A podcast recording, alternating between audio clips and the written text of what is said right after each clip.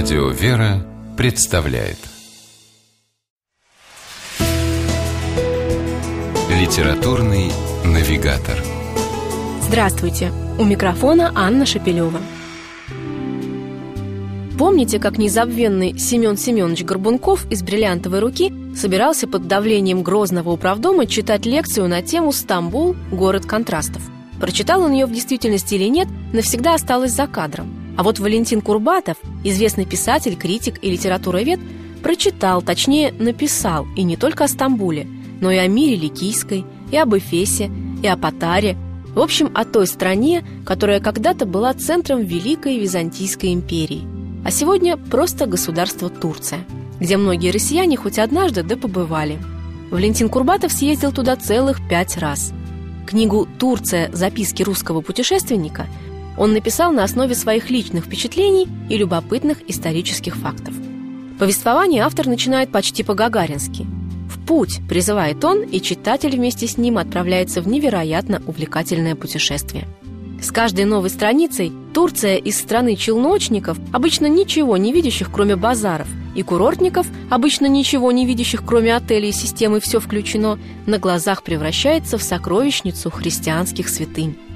Свой путь по Древней Анатолии, а именно так раньше именовалось государство, автор книги «Турция. Записки русского путешественника» начинает, конечно, с мира Ликийской, родины святителя Николая Чудотворца и первого места его упокоения – не забывая полюбоваться огнями ночного Стамбула, он ведет нас прямо туда, где у гробницы святителя почтительно склоняют свои головы без исключения все – турки, арабы, европейцы и, конечно же, греки и русские. У Валентина Курбатова невероятно мощно получилось передать атмосферу, когда от осознания величия и святости места у людей мурашки пробегают по коже. А какими чудесными красками он рисует путешествие в Тарс, на родину апостола Павла – будто яркие брызги слетают со страниц, и мы ощущаем прохладу воды из колодца во дворе дома апостола и задумчиво смотрим на дорогу, возможно, ту самую, по которой гонитель христовой веры Савл уходил в Дамаск, чтобы стать совсем другим человеком, христианином Павлом.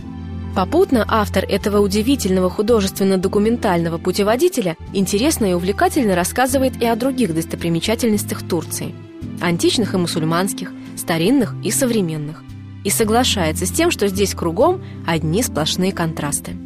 Тарелка спутниковой антенны в деревне соседствует с гробницей времен Веспасиана, пишет Валентин Курбатов.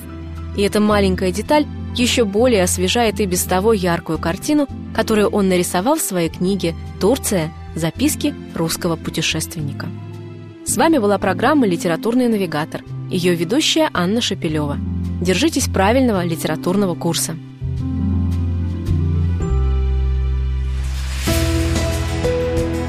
Литературный навигатор.